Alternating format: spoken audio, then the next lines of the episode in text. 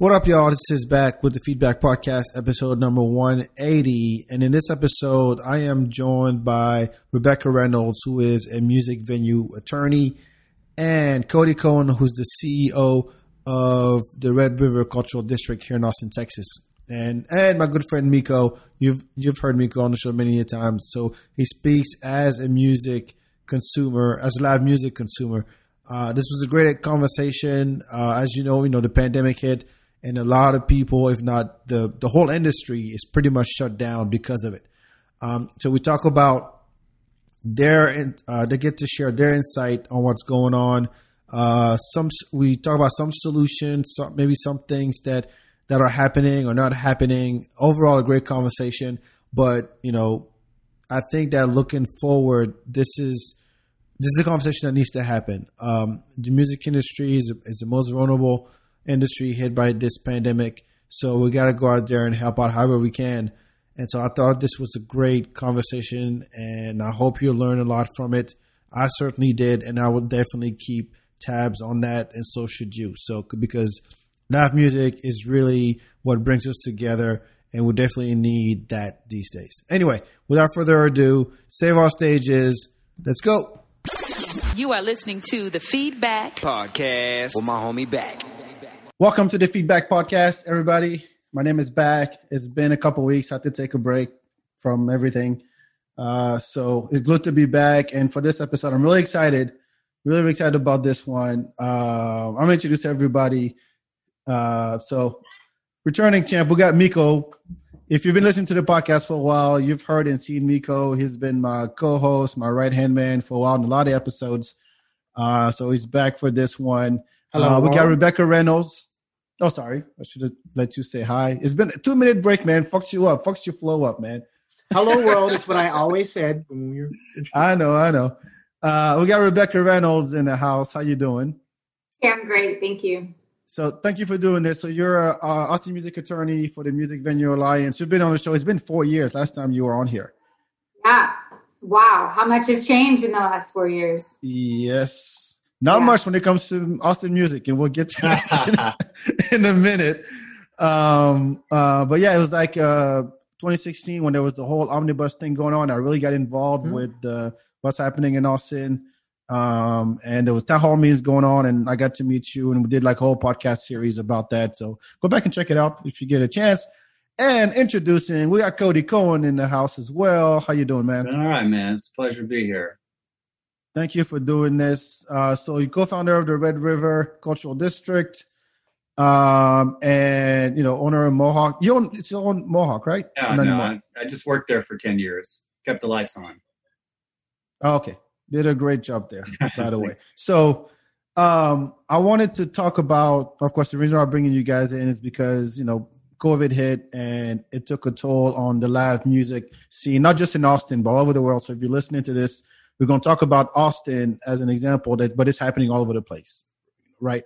You know, uh, venues are not being able to to keep up with uh, what's happening with COVID, the lockdown, the rents going up, and everything. So I thought it'd be good to bring in knowledgeable people like you guys to share your insights, see what's happening, see how people can help, uh, who's doing it right, and so on. So, uh, first of all, how, how's it how's it been for you guys? Uh, so far since it hit like as an attorney and as a you know member of the you know live music uh, community uh, well, you know, COVID has meant some people are working are out of work, and it has meant that some people are working harder than ever. And we're certainly not uh, frontline workers working in the healthcare industry, so I certainly don't want to to sound like you know we we've been um, you know overwhelmed as much as, as others have. But i will say that i have i and cody have been working around the clock since mid-march on this that it's it really elevated um, the need for us to, to do our work. I mean it was always really important but we certainly have found ourselves in the middle of, of a crisis over the last seven months. Cody what how's it been for you? Yeah that to to echo Rebecca's sentiment, I feel like I was doing two or three persons jobs before COVID, and now I'm doing like five. But uh, to Rebecca's point, 98% of the people I know have been unemployed since March. So I'm just, uh, I feel blessed to still be employed and be able to feed my family um, and do the work trying to stand up for and, and advocate for our community to keep live music going in Austin. I mean, at, at, at this point, uh, I mean, this, this has been an ongoing um, topic that I was saying earlier, um, specifically in Austin, where the you look into the city for help uh, in terms of funding, in terms of infrastructure, in terms of uh, relief for venues. And this is a conversation that's happening for, I mean, correct me if I'm wrong, decades at this point. And it seems like it's every time something, it's like one step forward, two step back, two steps back kind of kind of deal where Austin is still growing faster now than ever, and people are coming here and like, oh, Austin is known for its live music capital of the world, blah blah blah, and you show up and go, what did what the music at? Right. So in a sense, it's it's been kind of like a groundhog's year or decade. Uh, but is it that you know the, the COVID had just accelerated the need at this point, and do you see anything happening that's actually uh, different this time around? Yeah, I would say that the COVID situation made it clear that the government has a role in supporting the venue community in Austin. I think that's where we kind of got caught in a cul-de-sac over the last decade or so is everybody cares about live music and everybody loves all of our venues, but no one was really committed to the idea that the government and the city of Austin specifically had a duty to provide financial um, support for for the venue ecosystem. Um, I think there's a lot of perception out there that venues were very busy, so therefore they were making a lot of money. And um, is that was the perception? This, I think so. You, would you say that, Cody? Yeah, no, I think every time we came discussing the challenges that the music venue, uh, music venues and the live music ecosystem were facing, people are kind of looking mm-hmm. at us like y'all are y'all are wildly successful. That's lifestyles of the rich and the famous. You know, champagne dreams and caviar. You know, whatever. You know, it's and we're like, like, nah, man, that's like the music video. We're just like really good at marketing. You know, like that's you like don't don't don't believe the hype. That's like television. We're just we're over here working seven days a week, like living check to check, um, and dealing with the same problem that everyone else is dealing, which is a city that's like growing double in population over 10 years, like kind of industrial age growth inside of a, a, global economic system that is quickly leaving behind regular people. I mean, it's like, you know, as I don't need to tell y'all, like, have our wages and have our has have our earnings match the rate of increase of cost in Austin. I mean, I don't think this is Austin's fault. This is just the way it works and has been working. Um, but if you want to, you got to hold on to the good. You got to fight for it. I would add. I also think that. Oh yeah, sorry. I also think that you know COVID created a situation where people had to um, consider a reality without our venues. I think before um, nobody really kind of took that possibility seriously. Um, mm-hmm. And they kind of assume that if you're not doing well, if you're not going to make it, there's something about the way you're operating your business. It's somehow your fault. But the COVID situation just really leveled the playing field and it forced people to imagine um, an Austin without the venues. And so it's allowed us to have some really meaningful conversations about how important venues are um, to our culture and to our economy and what what is the city's role in making sure that we have venues going forward? Now I'll pick Nicole, it, you had a question? Yeah i'll piggyback on what rebecca said. You know she mentioned it's it's it's it had been difficult for us to imagine what it's like without the live music venues. We don't have to imagine anymore. We're getting a snippet of that, and you know they're struggling. A lot of people move here for the culture of Austin, and a huge part of that culture is the music. And I'm going to back up because this was happening before the pandemic, the gentrification conversation that we've had a hundred times on this show. But people mm-hmm. move here for the culture, but then they move in into the building that tore down a live music venue. ironically, it's the same people moving in that are pushing out the artists, but they're here for the artists. It's, it's a problem Austin couldn't solve before the pandemic. And the pandemic has just accelerate that, you know, increasingly. Um, I don't know what the solution is. I can say during um, to to again piggyback a little bit to what Cody was saying earlier. Since live music and music in general is such a, a cultural staple of Austin, again, it's why people come here. You'd almost want to treat mm-hmm. it almost like a cultural utility. I remember during the omnibus back when we had Rebecca on, I remember a lot of the feedback I was hearing from people in the industry that were at City Hall said, "Hey, we don't want government handouts. We want just better regulation and policies and a way to do things." And they weren't, mm-hmm. at least from my experience, they weren't looking to just get money from the from the city straight up or in any sort of way. They just wanted more assistance. That's right. That's right. During the omnibus, they were just asking for fair regulation and right. fair oversight. But now, obviously, we have been asking for money because right. we're in the middle of a disaster. Right, and and it's not Austin's not unique to that. Right, this is happening across the country, across the world. Places are losing these live music venues in droves, and it's a problem. No, it's a problem no one has yet figured out the solution to. Lots of little efforts here, and I'm sure we'll talk about some of that. Uh, but that's what's. Have you seen anything since the 2016, uh, the omnibus? Have you seen anything that was actually promising, that was actually in place, that it was really a step forward, and everybody just rallied around? It's okay. This makes sense. Like, did you see anything? Um, I mean, the the one thing that I was able to kind of maintain um, some presence in that came out of the omnibus was sound compatibility conversations. Mm-hmm. Um, but I, I will say, you know, we never really saw an implementation of new policy around that. Um, there was a really great stakeholder process, and I think people really started to comprehend. We were able to, or the city did a great job actually of bringing neighbors and, and music venues together, and we had some really meaningful conversations that ended up in some great recommendations.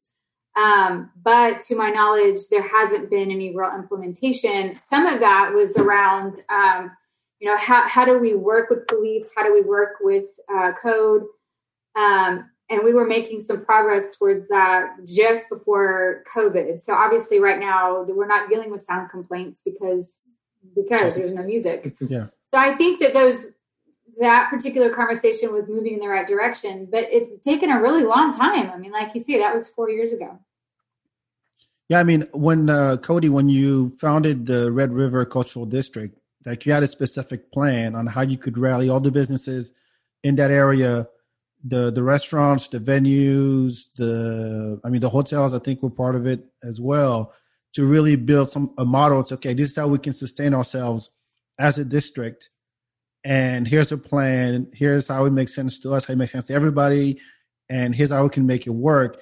Did anything transpire you know, from that, or was did the city actually go, okay, this makes sense. This is how we can help, or was it all like doing it yourselves? I mean, I'll give the the city a lot of credit for helping us establish the cultural district. I mean, I I think when it was first created in 2013, it was more of a thumbs up to the music industry and, and to downtown venues. It didn't mean anything. Um, but what they didn't know is it sort of planted a flag in the ground that allowed us all to rally to um, downtown. And then, uh, you know, our, our previous business plan, probably as music people, was, you know, let's keep this neighborhood real shitty because then the developers won't come in and we can just like keep on, you know, doing our thing and like they'll leave us alone because, you know, it, it's so gritty. And it, uh, pretty soon, I think we looked around Austin and looked at ourselves and went, yeah, that's not really how the world works. Um, you know, like not cleaning your room isn't going to make your life better. It's this is like this is not also how you uh, entice new guests and audiences to your venues. Like being really dirty is not like a, a badge of pride like it used to be. Um, so I think the first thing the cultural district did was allow us to kind of level up and evolve out of that maybe kind of immature headspace where we were still snarling and like you know growling at our parents and and instead became like oh we looked around like mom and dad aren't here like it's up to us to do something about this we've got to step up and be the leaders for this because no, the cavalry isn't coming. The city isn't going to do anything. Uh, exactly. Wealth isn't going to do anything for us. Um, we'll just be paved under like so many other neighborhoods. So it, it brought mm-hmm. a banner for us to come together, and the city, through their SOLI program at Economic Development, actually supported the work that uh, the co-founders and myself did to actually start talking because folks in the district, they're like, you take Ryan Garrett at Stubbs, for example. He and I had worked downtown within blocks of each other for 20 years, and we had never had a conversation. We'd never said a sentence to one another. It was just you're busy working and you kind of see each other as natural competition and people just kind of ignored each other but the district really allowed people to come together sit down at the table uh, the, at the same time that rebecca and the and folks from the district and folks from the city were also coming down at another round table that's become music makes austin to start really talking mm-hmm. about these challenges in more mature uh, constructive ways that that has turned into the work that rebecca and i and others have been doing for the past five years do, do you see a move uh, towards the music scene kind of getting into these little pockets whereas right now i mean it was all concentrated and highly competitive downtown where you know foot traffic was really what you were looking for. And now that you know we getting you know places are, are shutting down condos are going up hotels are going up then the the the music scene is going to be kind of decentralized more and maybe more accessible uh, to people out, outside of downtown. Do you see that movement happening, or, or think we're going to see both. I, I, I don't think we're ever going to see a complete decentralization like you're talking about because mm-hmm. I think that it's within you know the Visitors Bureau and downtown and Red River obviously to sure. have a central hub. Um, and that's walkable that has a cluster of, of venues uh, i think that's really important for just downtown economics and for tourism However, you know, we are focused on helping communities outside of downtown establish venues. And that's a very delicate conversation because you have a lot of neighborhoods who are worried about what that might mean for foot traffic or crime or, you know, drunk driving or noise, you know, and property values or whatever. Mm-hmm. But I do think that if it's done well and it's done in, um, you know, collaboration with neighborhoods that there is a desire to have music that reflects the culture of of the neighborhoods around town um, rather than requiring everybody to go town downtown where you might get um, you know different types of programming but it's not going to be that really organic sort of cultural space that you might get if you have venues in neighborhoods around the city yeah, yeah. I would agree. I, I think one of the advantages I've always talked about with Austin is that everything is so dense and packed together. It's, you know, when I go out to a live music scene or go out to see music, if I'm at one show and I don't like it or it ends, it's easy to hop to another. And not all cities have that. You know, a lot of places you have to go drive to the next venue. It's just it's not an option, and that's a real advantage in Austin. That's why we have so many bachelor and bachelorette parties and meetings and conferences because of that density. So that helps. But um, I agree with Rebecca. I think it, it shouldn't all be it shouldn't all be compacted in there. You know, you see stuff opening up a little bit further down, like South Congress and some other areas. I think even way out in West Austin, the Hill Country Galleria area, there's some music venues out there, or there were right before the pandemic, starting to get mm-hmm. some. It'd be nice to see more of the general community of Austin coming up, as Rebecca mentioned. But to um, to uh, sorry, go ahead. I would say it's a great question because it's it's it's hotly debated inside our industry by workers and advocates like us and musicians and government. Um, I think it's interesting to observe that there are three types of music, live music businesses, um, and each one of those represents different parts of musicians' careers. You have music venues that have multiple revenue streams, and most of their money is not coming from live music, but often from being a bar or a restaurant or or some mm-hmm. other sort of economic activity.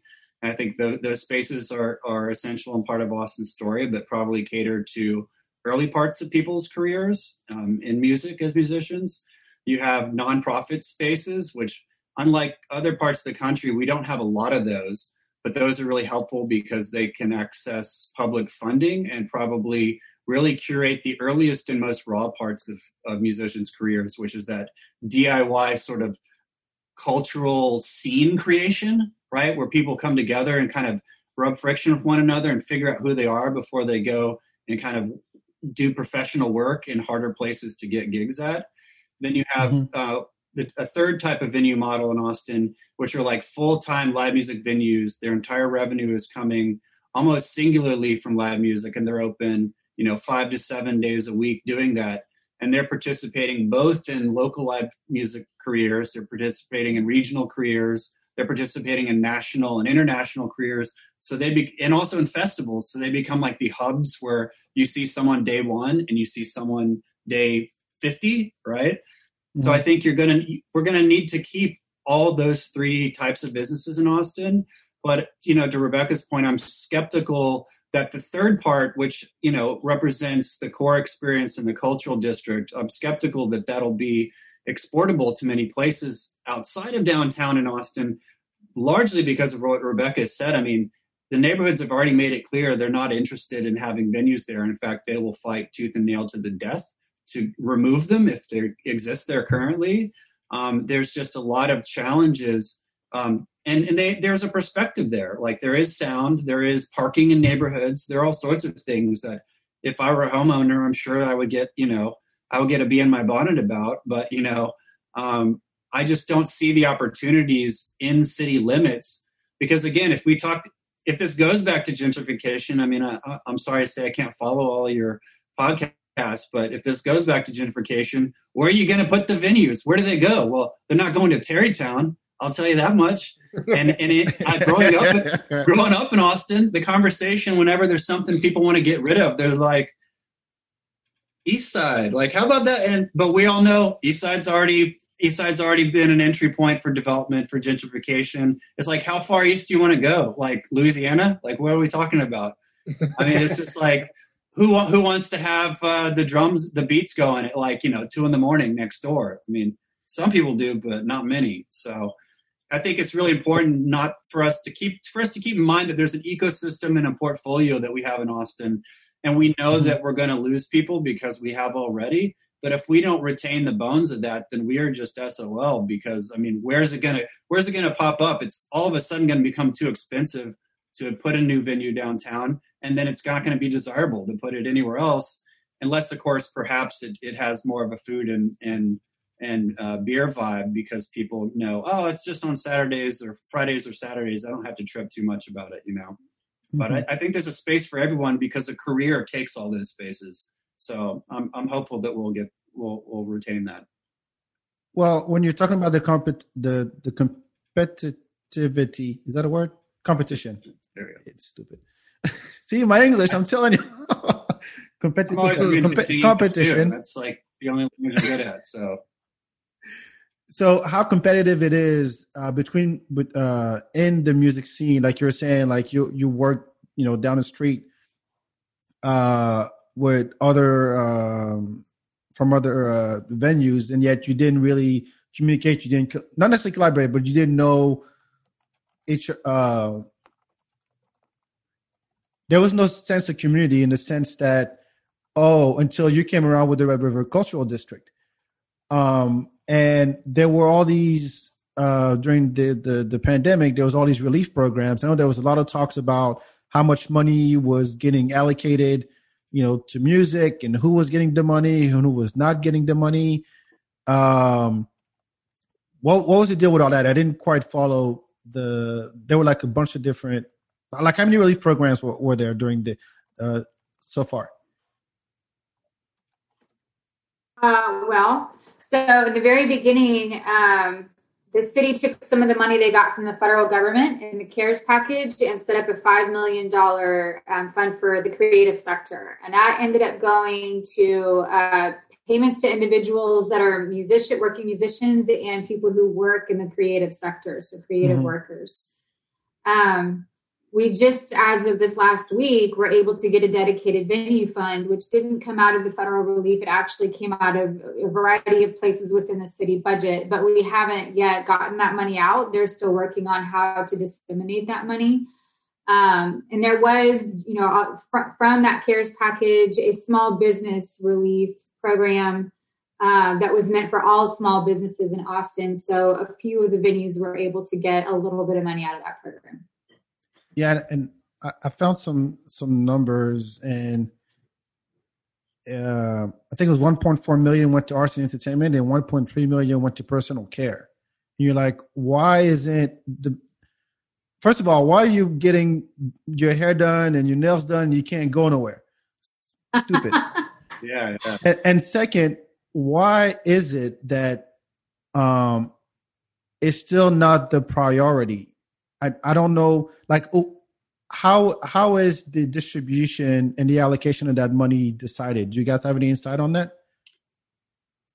That's a high- that's a high- No. high content Oh, yeah. Ah, Yeah, no, I mean, yes. if we take uh, so two and a half million were given to to musicians and creatives, and then uh, we have eight hundred about eight hundred k going to venues from the small business grant. You know, there's 16 million in that one grant alone, and uh, there were 15 allocation places, and we were number 13 and 15, so we were like third to last Why? in terms of priority. Yep. So, you know, that if you talk about the brand of a city and being taking seriously the need to retain that brand and all the people that represent that brand as a creative economy, that's that Uh-huh. seems a bit of a slap in the face to go. You are That's a punch in the nuts. You are third to last important to us. Like the Austin third to last important live music capital of the world. It's it's like incomprehensible, really. Um, but yeah, there's. I mean, I'll, I'll I'll try to I'll try to stay positive with it because I think Rebecca and I have been so in the weeds with it. It's easy it's easy to drill into the negative experiences and kind of criticisms that we have, even if we have to observe some of them. But you know, the city, in in all honesty, has stood up programs and delivered money on a timeline in three months that they probably would have taken them three years to do normally for whatever that says Mhm. about the system and the process. Also, our city is one of the only cities in the country that's fully committed all of its funds from the CARES Act, but also actually given mo- any money whatsoever to music or musicians or anyone. Like talking, working inside of NIVA, the National Independent Venue Association, I talk to folks Mhm. all over the country every week, and it's like there are plenty of cities that are going. Our our our staff and our city council are just now talking about. So, what kind of programs do we want to? What do we want to do with this money? It's like, yo, like you got to spend that by the end of the year legally or give it back. Are you kidding me? This is like the end of October. So I give some credit there, but I, I think unfortunately, in order to get that money out, they had to make quick and fast decisions about who managed that money and do kind of quick Mhm. and quick and fast criteria like coin flip lotteries. So you know, we we I get that that got dollars in hands, but third to last place doesn't seem fair. And again, when I talk to people who are musicians or creative workers, I know people who did the exact same job and uh, put in the same application, and one person got it, one per- person didn't. It's kind of like, and never mind with the venues. You have venues that have been around 20, 30 years that everyone in this room would know and have good ex- memories and feelings about who couldn't apply for it because of some of the criteria hurdles. And I mean, it, it was just kind of a mess, I think, from a, a private side perspective. But I will give credit, though, that the city did put something out that no other people had. So that's, I think, why it's so important we look at the money going forward to make sure we get it absolutely right. Yeah, to that point, I just want to say, you know, their their um, focus on getting the money out quickly um, led to the decision to allocate. You know, to to answer your question about how did that happen, um, a lottery system was put in place, and so it really was randomized in a lot of way, and that's how we ended up with an allocation that doesn't maybe necessarily fit the city's priorities, or or worse, um, the need as established by some of the data that we've received um, from industry surveys. So we are are trying to bring down the panic that that might happen again. Now that we have you know a dedicated venue fund, that it's not going to be just sort of a blind random process. Because what we now know is that if we don't serve the entire ecosystem we're not going to be able to save the live music capital of the world. You can't pick one here and one here and one here and one here randomly and then Mhm. let the rest of them starve to death. Um, and then come out of this with an, an ecosystem that's going to be able to revive our tourism economy and, and all of the other parts of, of why the venue ecosystem is so important to our city. So we really need to go top to bottom and make sure everybody has uh, what they need. I, we certainly are aware that there's not enough resources to quote unquote save everybody. Um, but we need to try and we need to see how much is needed to save everybody before we can see that there's not enough money to help everybody.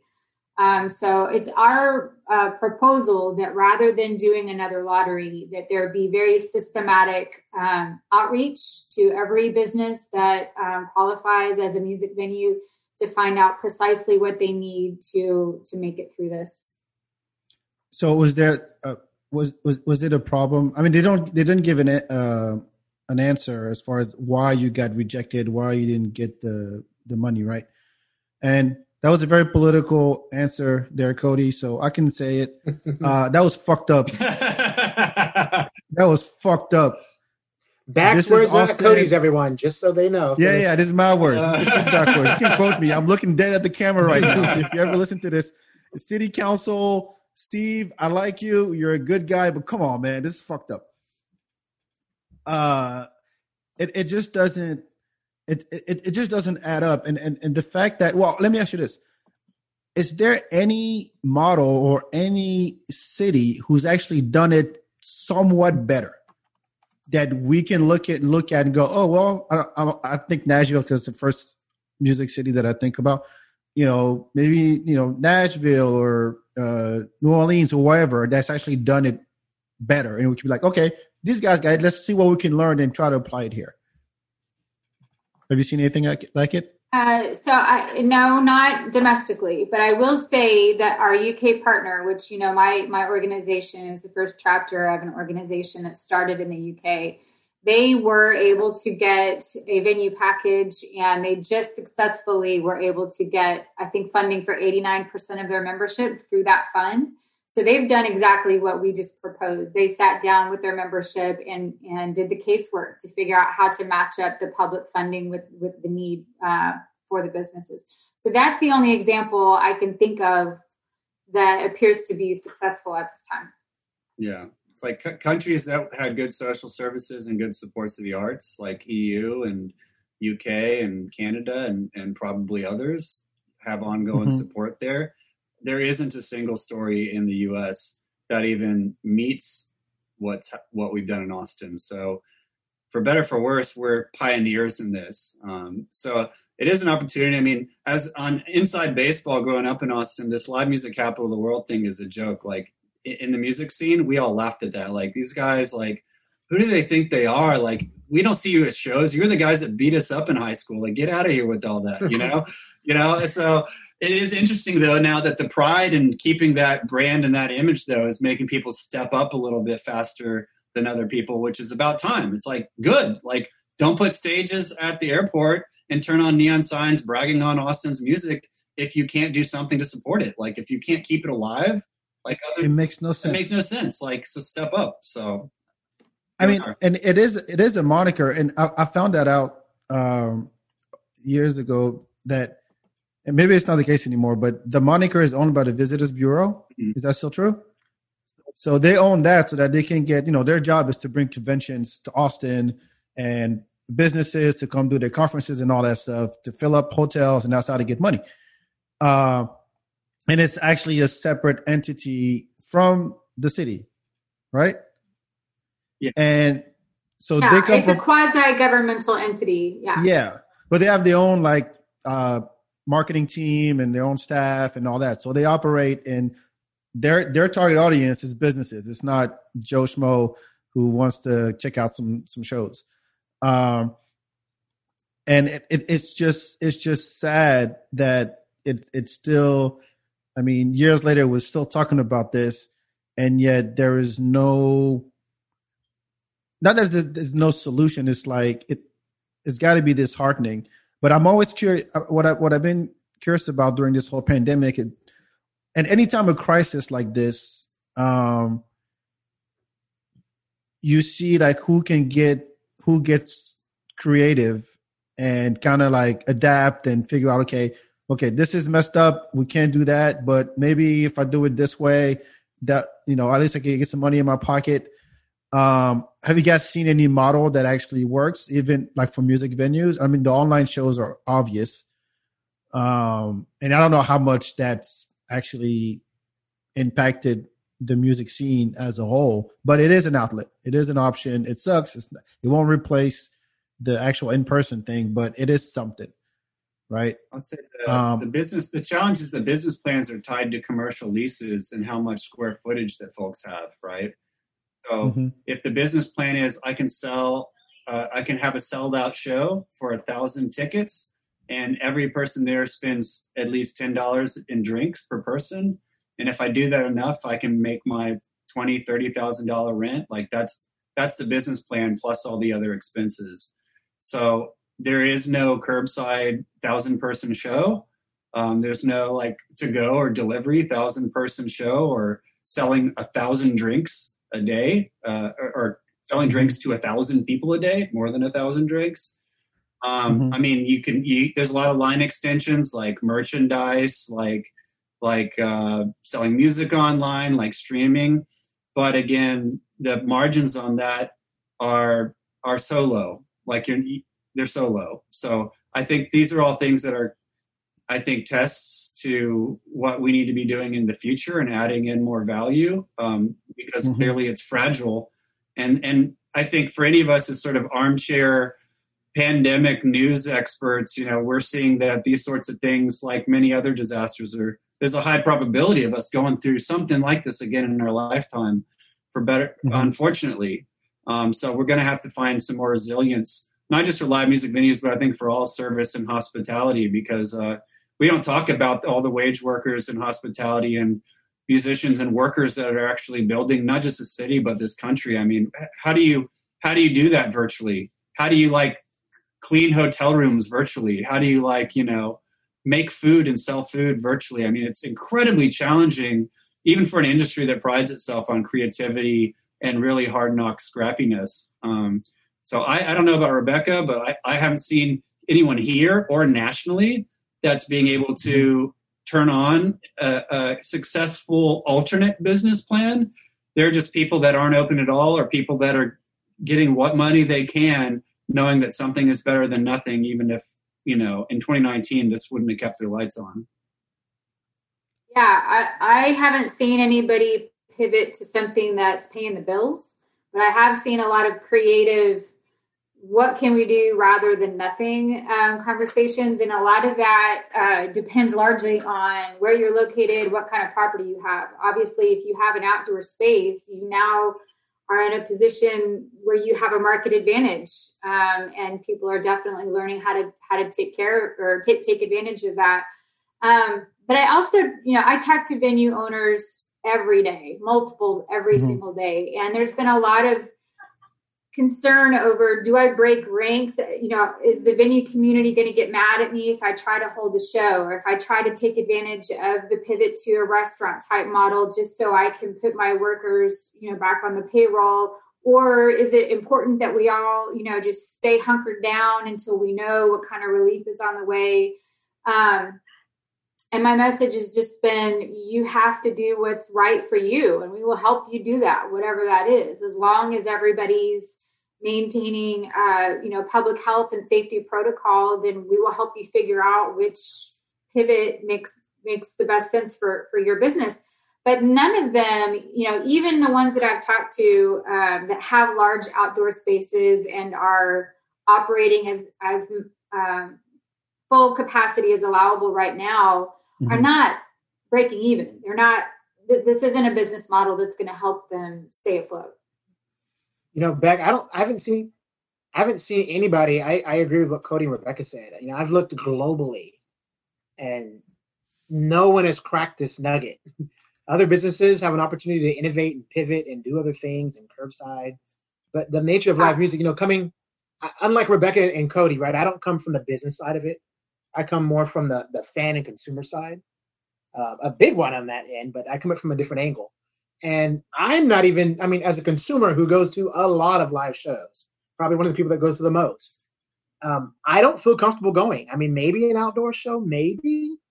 I mean, but that's the that's part of the challenge. Like, even if you can open up, there's a whole other hurdle of will people even come um, amongst Yeah. all this and and Well, and it's made the sort of existential question about the value of venues uh, come to light because I, I remember hearing early on in the pandemic, you know, people, musicians were able to pivot to streaming shows at home, and some were even saying, "See, we don't need the venues; we'll be fine. We can do this, you know, from a streaming model."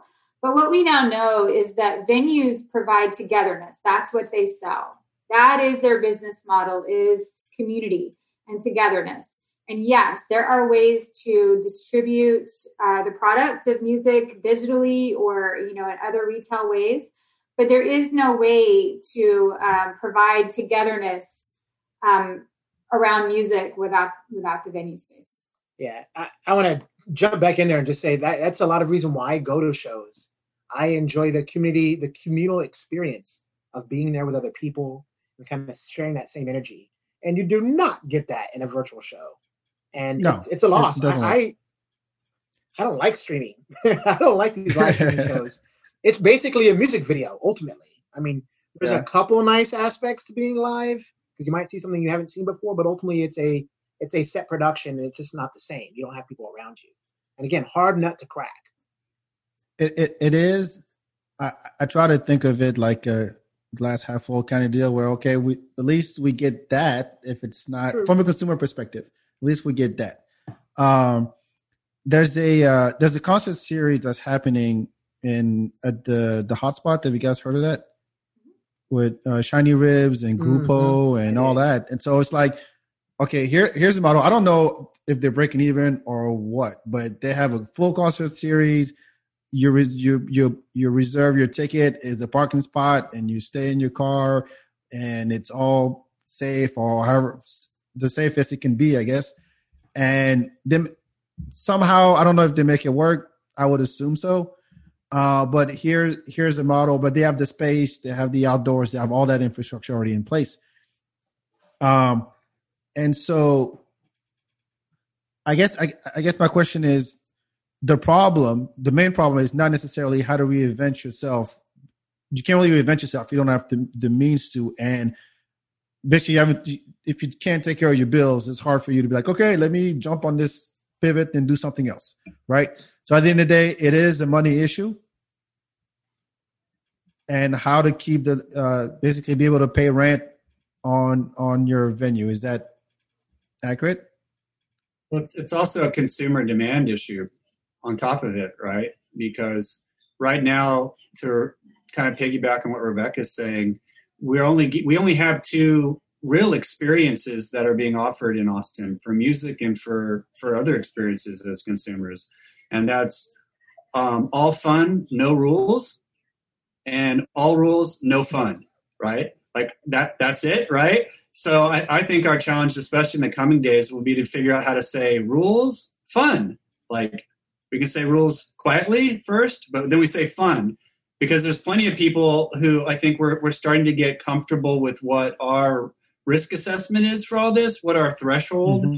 for for how we're going to be, create our new normals inside of COVID, and if there was confidence that you could say go to a show at uh, at Antone's or go to a show at Empire, other places, if there's confidence that, yeah, th- these people know where I'm coming from. They know I want to have fun, but they're also not crazy. They're just not like anyone come in and do whatever you want. Mm-hmm. Then people will go out and spend some money there if they have it. So we're we're I think this is like a huge opportunity because I don't think we should have any confidence in government top to bottom swooping in and coming up with the solutions or or or or coming never mind getting on the same page even in our state like forget about it it's not going to happen but it's going to be up to us i think to produce and create something knowing again to rebecca's point if say empire has like a 1600 person capacity mm-hmm. like them selling 125 seats at a table is like not going to pay the bills or the mortgage but it's an experience that can be had now uh, rather than no experience at all and i think more importantly all fun, no rules, which again, there's plenty of opportunity for that experience and for that audience. But I think the really hidden, untapped audience is a lot of folks who, especially for those of us who are parents, shout out to, to uh, you know, music parents. It's like we don't have the luxury of just saying, like, fuck the world, like, let's go party. It's like, oh, yes, except this living creature, this human being depends upon every decision that we make. Yeah, that's oh, not. When that's, you can't make a thought, go, fuck, I have a kid. That's not right? yeah, that, that, that's what it was for me at first. Like, yeah, I want to do. Oh, damn it, I have a kid. I love you. I love you, son. I love you. But For real. God There's so many things. I'm like, you're grabbing my camera, you know, because I, I shoot photography too. I'm like, I'm gonna get out here and do this, you know. And my lady's just like, you're a dad. You're a middle aged dad. And I'm like, yeah, yes, ma'am, I am. Yes. I'll go. I'll go put that back down. So I, I guess so. The the big ask really for the city is find some money so at least we get our bases covered, right? Because I mean, the way it's looking, uh, this is. I mean, I think I'm not no doctor. I'm no. I'm not Fauci's brother, but it's going to be here to stay. We have to learn how to live with it, right? So there's going to be some risk no matter no matter what. It's really about what is. This is where we are right now. We're like at the bottom. This is the bottom. And then like how we move up maybe a couple inches to where we can go back to at least doing one thing, like go to movie theater or go to a show, uh, or just hang out with my friends. It's just something like just just a little upgrade. Because it's been nine months of yeah, we can do this. Oh no, go back, lockdown. Oh, we can do this. No, no, lock back, lockdown. Because people are fucking it up for everybody. So it's like trust, right? yeah, It's just like it's just like it's like in a relationship. It's like getting trust back. Trust is not like some floaty in the cloud kumbaya thing. Trust is like literally a purchase. Like each and every one of us purchase that trust through our actions, through our integrity, and our ability to follow through with the things that we say we're going to do and who we are. And once that's broken, it's like, you know, we've all been there. We all know how that hurts and how that affects Mhm. us. But you don't, you can't just unless unless you're crazy, you just don't give that trust back for nothing. I mean, I, I think we've all tried that at least once in our life and probably gotten our, our hand bit twice. But, you know, you, that has to be purchased back through new good actions, through new things that go, okay, I'm building this back up with you. I, I, I know we had a moment, but I'm giving you a chance. And I think this is the opportunity with consumers now for venues and for other small businesses to go, what's the new social contract? How can we build trust with you to know that we're going to take care of you if you take care of us Mhm. so we can just do what we can do right now. Cody, I have a funny story about that that I heard from a venue owner yesterday who said that they have gotten uh, three visits from code officers this week. And normally, you know how that goes. Normally, they walk Mhm. in and they say, We're going to shut you down, we're dumping the club because your sink is too close to your door or something like that. So it's usually a very contentious relationship. But this venue owner told me that they came in and were just overwhelmed with how um, well the venues were doing at trying to create that level of trust and just Mhm. went on and on about the HVAC systems and the sanitation systems and the masking and the distancing. And that for the first time, this venue owner has been doing this a very long time in this city.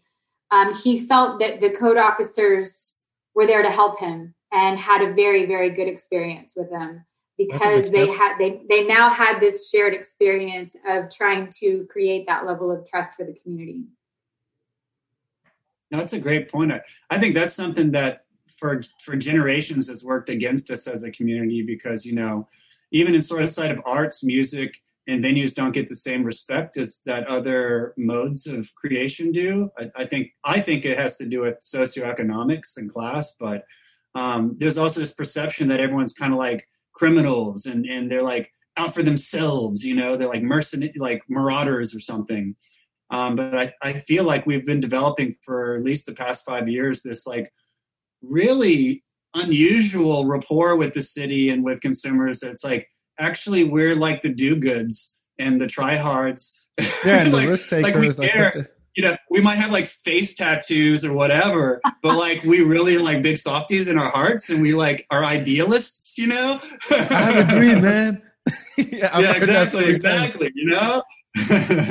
One one day I'm gonna get on that stage. I love music, man. Like, yeah, go for it. Well, let, Yeah, don't listen to my lyrics. I'm really a snuggly teddy bear. You know, I- that's true. I, I I think that I mean the the the conclusion I came to four years ago when I was part of this whole conversation is that I think that was the title of the podcast you're on, Rebecca, was like uh, get help from the city, but don't rely on it. In a sense that you you can't as slow as they they've been moving, and as urgent the need has been, it it's hard to really to go back to your point, Cody, you actually put trust in the city and be like, yeah, come on, help us out, help us out, help us out, help us out. When you we just heard you just heard the the, the stats like you're the most vulnerable industry with the highest uh, uh, proportion of uh, uh, businesses that rent the property they're on, and you're at the bottom of the totem pole when it comes to money allocation. And like, meanwhile, I can see how oh we have a we have a um, convention center we're going to expand. It's going to cost 1.2 billion dollars. Sure, why not? But it um ah fuck I forgot where I was going with this. Give me a second. Give me a second. Give me a second. What day is it? Thursday. Thursday. Thursday. Just trying to calibrate, calibrate my mind. calibrate my mind again. Yes, yes, yes. So, are you putting your hopes in this? Are you still putting your hopes in the city at this point, or are you looking into other source of funding? The first thing that comes to mind for me is we have all the tech companies here, and they came here for a reason, and they got money. So, what's up with that? Question. Um, I well, so I would say, you know, the title of the podcast four years ago was, you know, something along to your point, something along the lines of "ask for help, but don't rely on the city for Yeah. your survival." Or something, like that, yeah. And I think that that this situation is different, like we said earlier. The city absolutely has, in fact, the point of government is to step in during disasters, and you know, to to provide social services to keep society running through things like this. So Mhm. um, this is a slightly different situation, and we do expect our city government, state, and federal government to to create a safety net for this industry to get through this.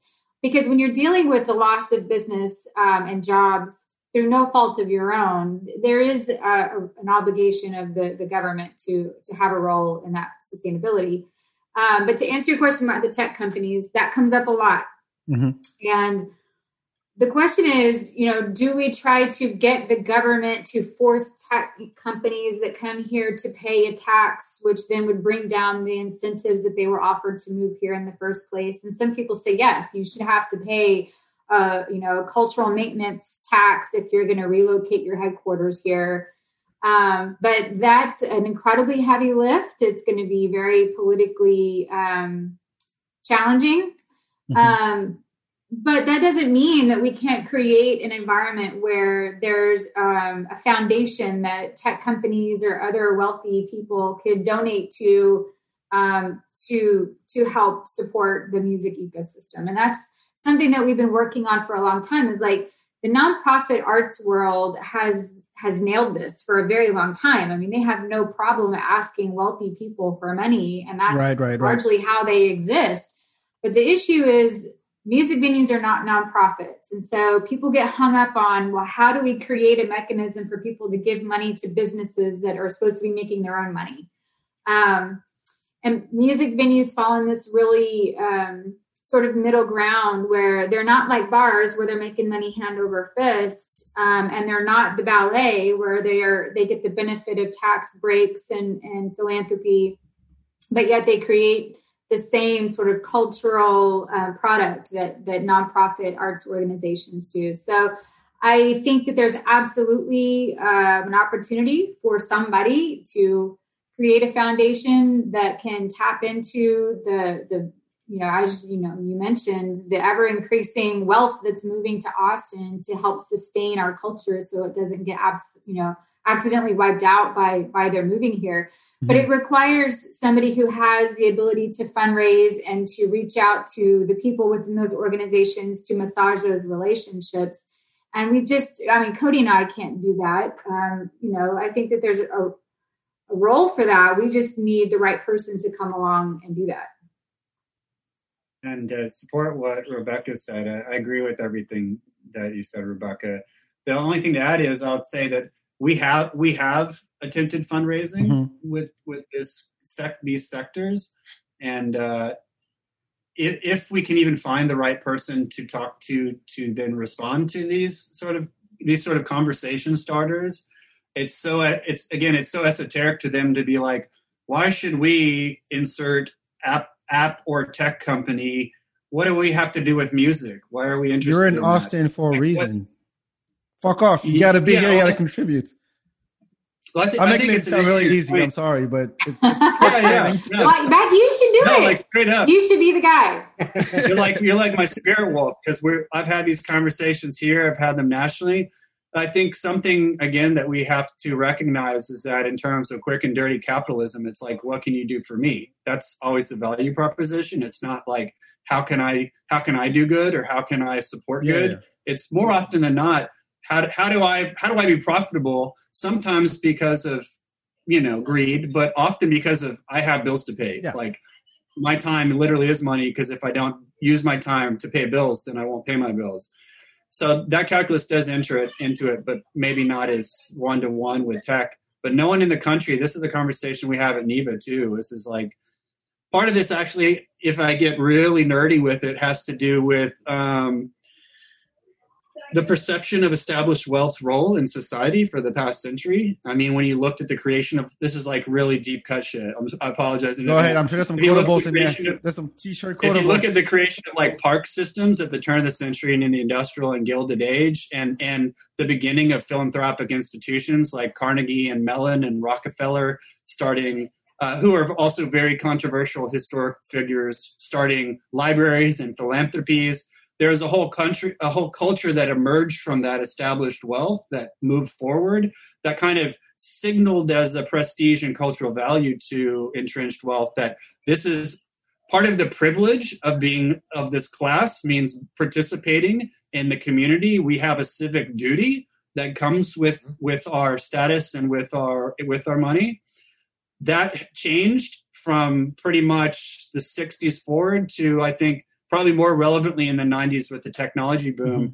there's been with with the new wealth the new change of sectors and those sectors from which wealth had been appropriated that cultural value was never reset recaptured or reapplied from that new group of folks. And what i hear talking to for-profit venues and from nonprofit cultural cultural institutions nationwide it's like drawing money from a stone. There isn't a peer pressure to where people go oh wait what what's up twitter like you're not giving to the to these folks like you're not participating you're like then you're not like we're not cool with you there's just no expectation to do good there's it's just not even part of the conversation at all whereas it was central Mhm. to the conversation in, in previous generations um, Interesting. Because the, top, yeah, we're in Austin, the music capital of the world. We want to have our, you know, Christmas parties, have a band and all that stuff. And yet you're not going to do anything to, to help out.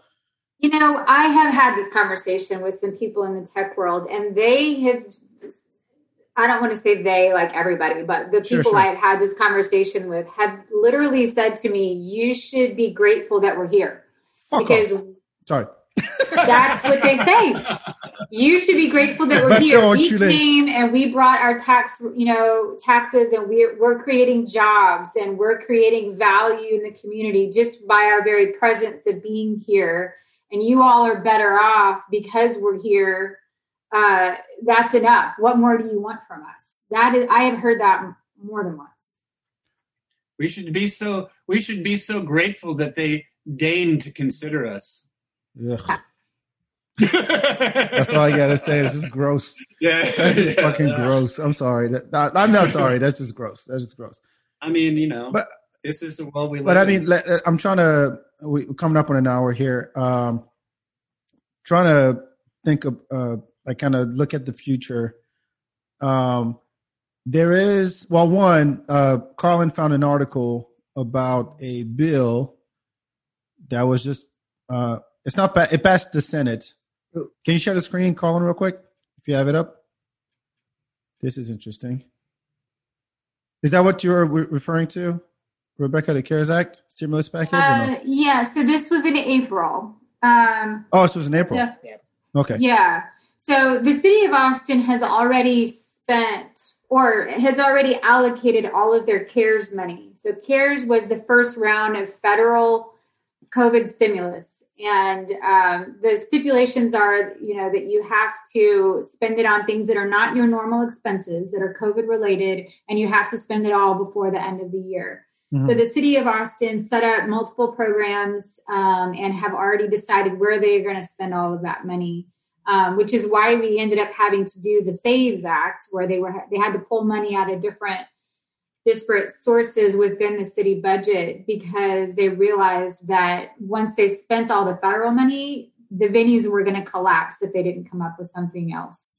So, uh, what came out of the of the that October first deadline? Are you, are you guys able to share that or no?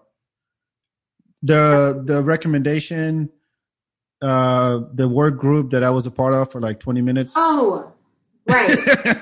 that was mistakenly invited to. I'm like, I had nothing. I can't help y'all with this. I'm so sorry. yeah. Yeah. So Cody and I and the other folks on that working group included uh, Harold McMillan and Will Bridges and Mercedes and from Venue ATX and um, several, four commissioners, music commissioners, I mm-hmm. believe. And we put down on paper um, what what we thought was going to be the best structure for the venue fund. It was then um, handed off to the music commission, which was then presented to the economic development staff. Um, they kind of took it and made their own product out of it. They added some things and took some things out, and then presented it to council last Thursday.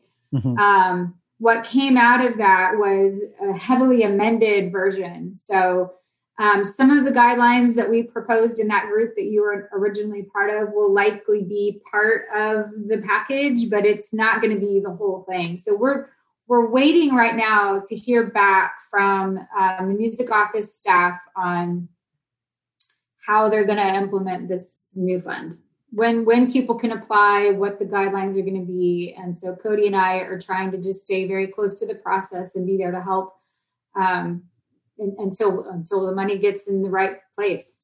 It's already been uh, voted, or is is there a vote coming up, or it's done? Yeah, the money's been allocated. What hasn't been decided is how to oh, okay how to get it out. Gotcha, gotcha. Um, Bak, I want to note here. Micco, sorry. Yeah, I want to note here. Mm-hmm. We're just talking about laws and what was brought up earlier in kind of relation to all this. Uh, there is a new right. The White House and Congress back and forth for a while this fall but there's a new stimulus bill that's in the works. Whether it passes anytime soon is, is you know that's a whole other political story. But one of the pieces in it is the let me scroll through here. It's uh, the Save the Stages Act, Save Our Stages Act. And so similar to the CARES Act that provided kind of just a, a, a general fund of things that, that that you really can't label very well in terms of businesses su- suffering during the during the pandemic.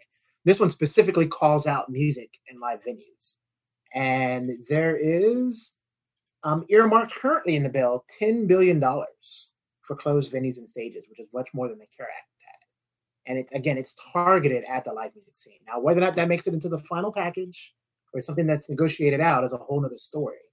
Uh, but just want to note for everyone listening, but that's pending, and that would help greatly. Now, um, I, I just want to add my own commentary to that to say I agree with what Cody and Rebecca were saying earlier. Right, they're kind of the kind of industry experts in this area.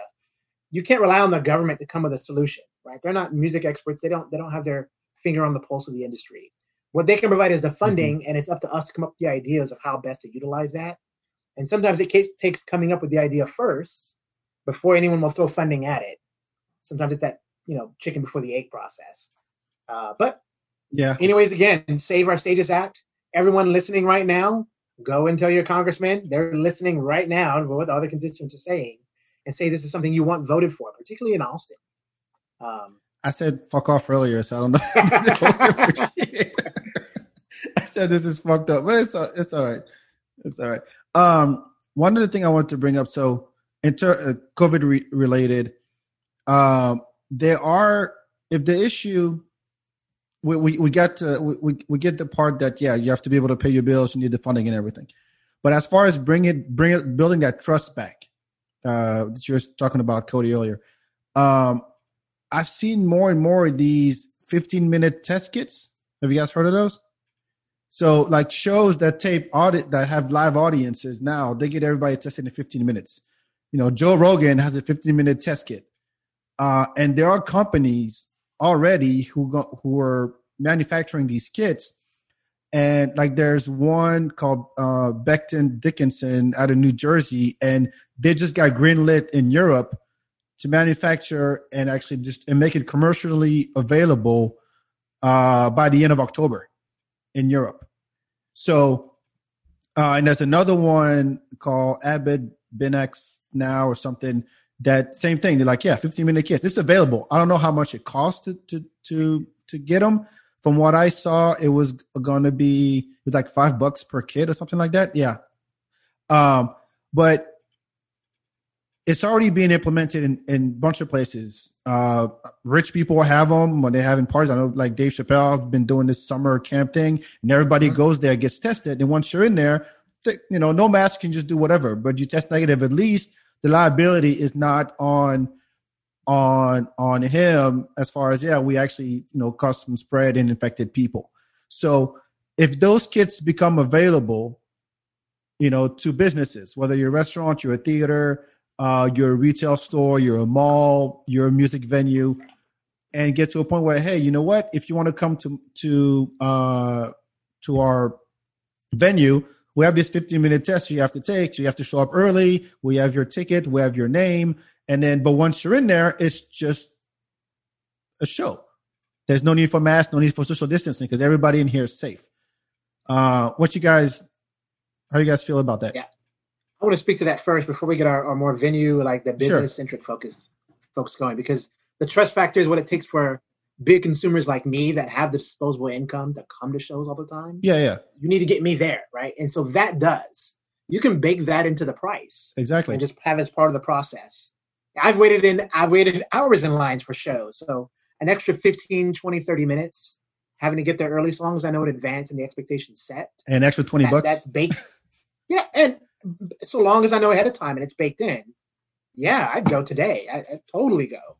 And I know that everyone's safe or what have you. I'll, I'll add that in addition to those, those uh, I think it's like five dollars for a lot of those tests for 15 minutes. Yeah. Um, there's they're coming out with a breathalyzer one, where you can just have. Oh yeah, Carlin I think might have it.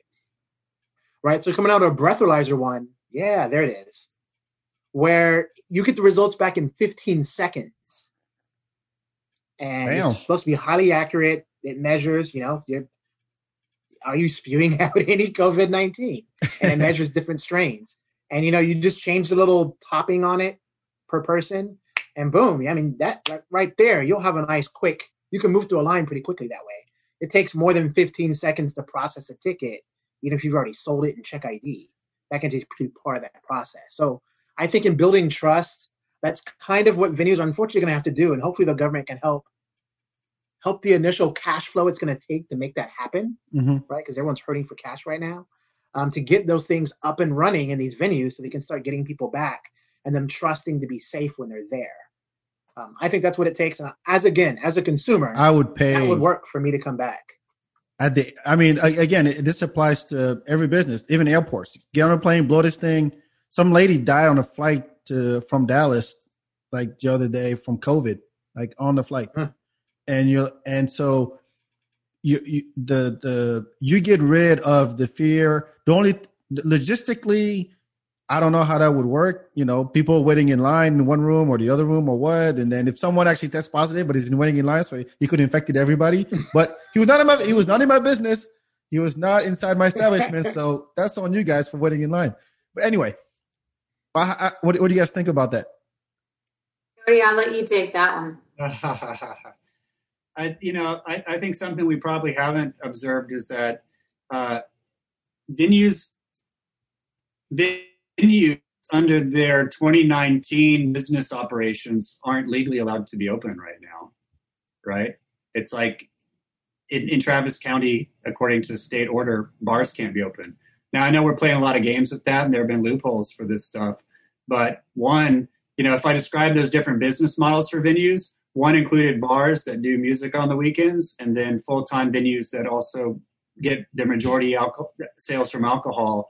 Both of those places can't be open legally under current statute. So that that's one hurdle. The other is the gatherings of people, right? Um, also prevent, regardless of what we're talking about with safety, prevent like a sold out show happening at Stubb's or something, you know. So I think those those are two hurdles that if we could find our way over or through those, then I, I think we could start getting really excited about different safety features and what the costs are and their efficacy and what process looks like operationally to engage in them. But as long as in Austin, as long as we're going, am I am I a venue or am I bar that's now a restaurant? Or am I, what am I doing here? And how many people can I come in here? And it becomes really problematic because, again, to Rebecca's earlier point, if you got a backyard or open area, you can make a go at it with something, but you can't be a venue like you were last year just by reason of law um, in terms of, of how law is applying itself to public safety right now.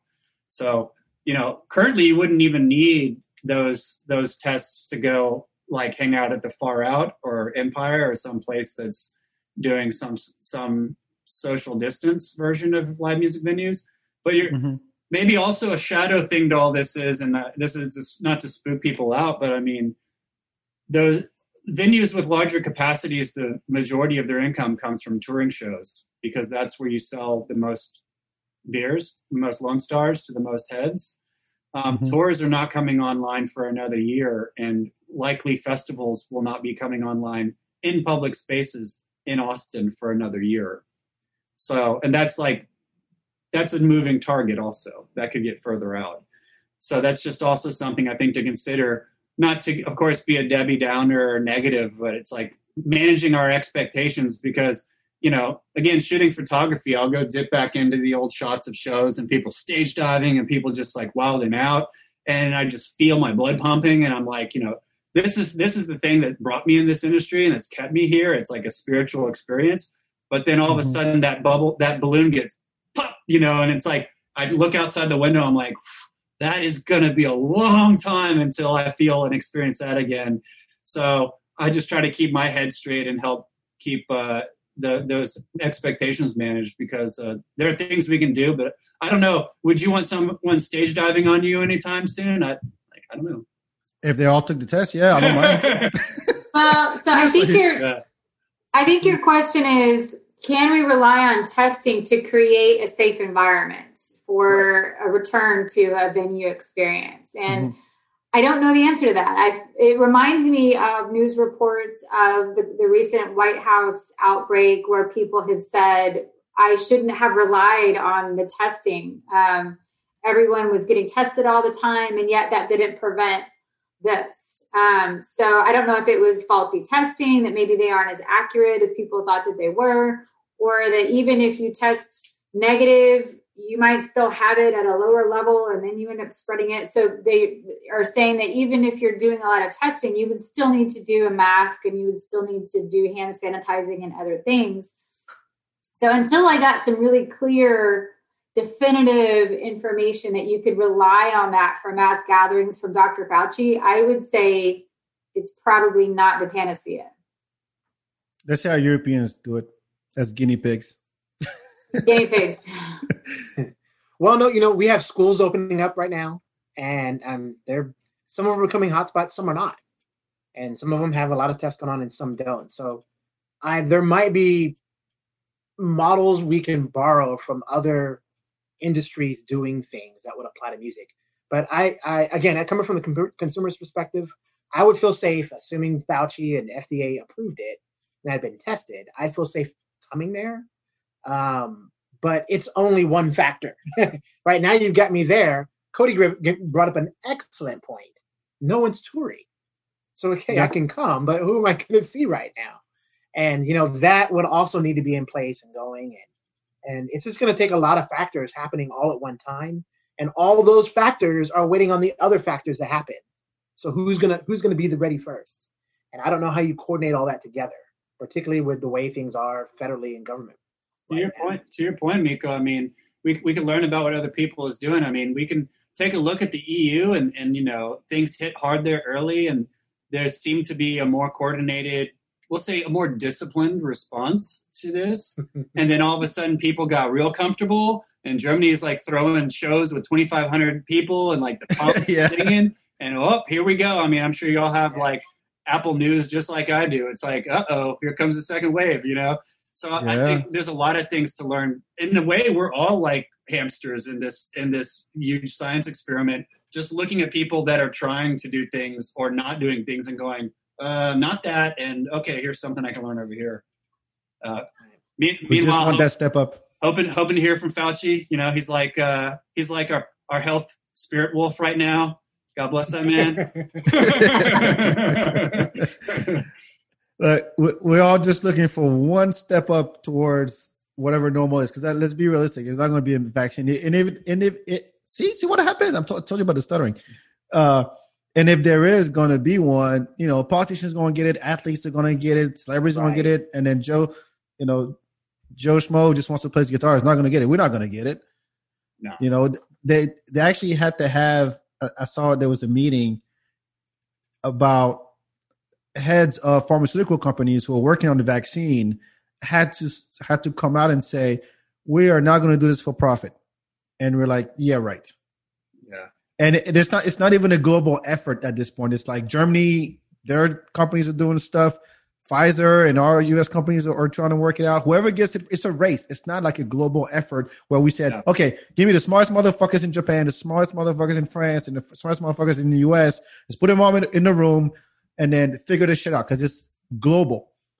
And you throw in uh uh you know the greed and the, the capitalism and all that and next you know like yeah you know what? Yeah what's in it for us It's like a sacrament. no you must be glad that i we're doing this for you guys i'm like motherfucker we dying i'm like come on I know. But, but you know what? There's an upside to that. I mean, think about it. How how often are working people guinea pigs? It'll be interesting to see the the tables turned. Like, well, look at all the privilege. Let's see how y'all are going to be the first ones to test it out. I mean, I don't care if it was available to me tomorrow. I'd be like, mm, not yet.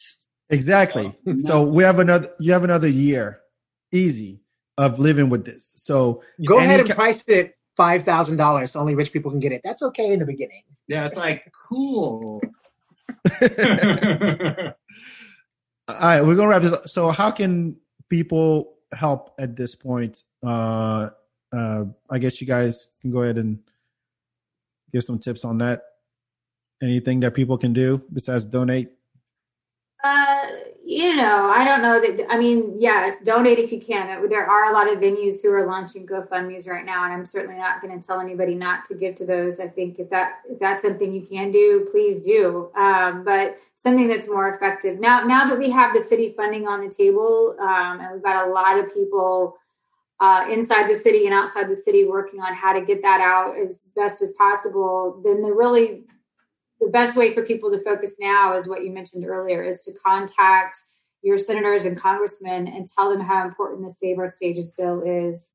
Um, because what's happening at the city was only meant to be a layover between the federal packages. It's not going to be enough to last forever. We Mhm. absolutely are going to need some more federal funding and it will make it so much better and more effective if it comes in the form of the save our stages bill so it will be directed for for venues I mean, we're in election season. Is there like a candidate that actually supports that?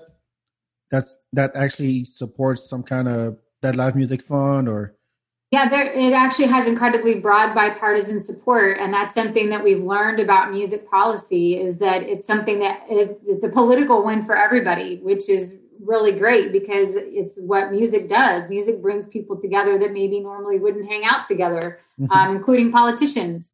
So we've been really careful not to kind of criticize or go after a party or a candidate because we're so grateful for the fact that that this. Um, policy effort is bringing politicians together at a time when they aren't able to agree on anything else. anybody you want to endorse? Yeah, I, I, will- I will jump in there. Um, just as far as you can help, and again, I'm coming from the consumer standpoint. Um, I'm going to show off something real quick. Let's see if I can do this. I bought a shirt from yeah. From uh, Ah. Yeah, Walker. Marshall Walker, shout out. What's up? So as soon as the pandemic hit, I saw the shirt come up, and uh, I was like, "Oh yeah, I love that. We're all local here, you know, um, and anything I can do to help the venue that I, I frequent quite a bit, I'm happy to do so. And I encourage everyone to do, do that as well. Uh, Byron, my roommate, longtime friend of the show, and and uh, former former Carlin in a way, um, he did the same thing as well. There were there were like care packages or something. Some of them were putting together, and he went and just bought them.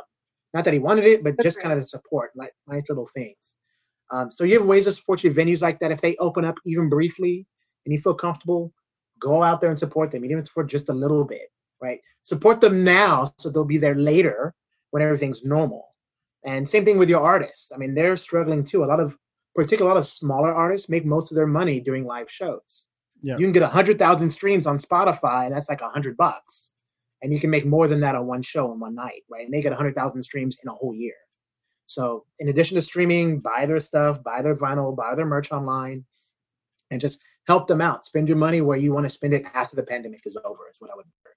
Yeah, I, I, I would support the, both the things that y'all are saying. I mean, in terms of real practical support. I mean, I might I might get a little philosophical with it. I think inside Give us a quote. in, inside There's a of- quote coming up, guys. I mean, you know, normally you could say, you know, things aren't so bad. You know, it's not like the world is burning. The world is burning right now, right? The world is Oh, I thought it was Literally. inspirational. well, we'll get to that. We'll get to that. I was I'm going to say that you know I hear from people every day, you know, from all walks of life who love music and want to support, and they constantly ask me, what can I do? How can I get involved? How can I support?" I mean, I, I don't know about y'all, but but living and surviving through this, even in the early stages, I think of the pandemic, we we just feel helpless. We feel like we got to be engaged. We feel like we gotta we gotta sign the petition. We gotta get out there and do what we can. And there are instances certainly where getting out and protesting and and getting hyper engaged is absolutely necessary. But I want to remind people too, especially from the music community, our community is disproportionately affected by mental health, uh, mental illness, addiction, homelessness. What you can do to help is to take care of yourself right now and survive. What you can do to help is to take some time, log off of Facebook, turn off the news feed and the TV, and do whatever you do that's your version of meditation or getting into putting your headphones on, get into the song. Like take care of yourself and feel that love and feel that beat. Because as long as you're still here and that beat's still pumping, live music is going to be here and we'll all be able to get back together. Can we do a slow clap? Dude, mic I, I drop. cannot, I cannot. I can. I wanted to end the show on something else. I'm like, no, never mind. Cody got it. I'm not saying anything else. I cannot top that. I, I was. Thank you. Good night, everybody. No, this is great. No, this this is great. Um, I want to thank y'all so much for coming on the show. I really appreciate it. We want to keep the conversation going. Um, one way to like, uh, I read like the Austin Monitor a lot because they, they keep up with what what's happening. So austinmonitor.com, you can uh, see what's going to come out of this uh, live music fund thing. I'm sure they're going to cover that. Uh, do you want to plug anything? How, how to follow you, the Red River District, Cultural District, Instagram, social medias? Sure, sure. Check you wanna out, plug? Red River Cultural District dot org or same same name on Instagram, Facebook. Also banding together, we're going to announce another distribution for musicians and workers in Austin. So if, if you can, go check out Banding Together. And if you can donate, please donate to that. That's a way of, of taking care of people, buying groceries for people who are unemployed or just having a hard time right now in our community. Rebecca, anything you want to? Well, uh, my social media is not nearly as cool as Cody's, uh, but you can always find me at musicvenueallianceaustin.com. Although I, I will say that that website is more venue facing. So if you are a venue owner, uh, I probably already know you, but you can always find me there. And um, I try to try to keep the press coverage current um, on there. Um, and you know uh, there's always people wanting to know what's going on in the music community. Today KUT launched their pause play interview with myself and cody and the folks from Scratchouse and from cheer ups. And so i encourage people to listen to that to kind of hear a, a little bit deeper dive on on what's been happening over the last seven months for venues. Micco, anything to plug? Sure. Um, I write for the Down Market, always have for years. So I'll plug them at the Down Market on Instagram and Twitter. Uh, my roommate Byron takes photography for them at the Down Market. Shout out to Byron. ATX. Yep, shout out to Byron. I will plug the FeedBak Podcast, which I still love and support. Uh, Thank you. So make sure you give back a follow as well. If you're listening to the show, you should be following and liking it. A lot of good episodes. I was listening to some old ones in preparation for this one, and they're really good. I forgot. I need to 180, man. To some of these. Seven years ago, I started this thing. Yeah, you did. Yeah. Wow, buddy. Thank you, thank you. Really appreciate it. So as always, yeah, follow the FeedBak everywhere on the social medias and all that good stuff. Thank you so much for coming on the show.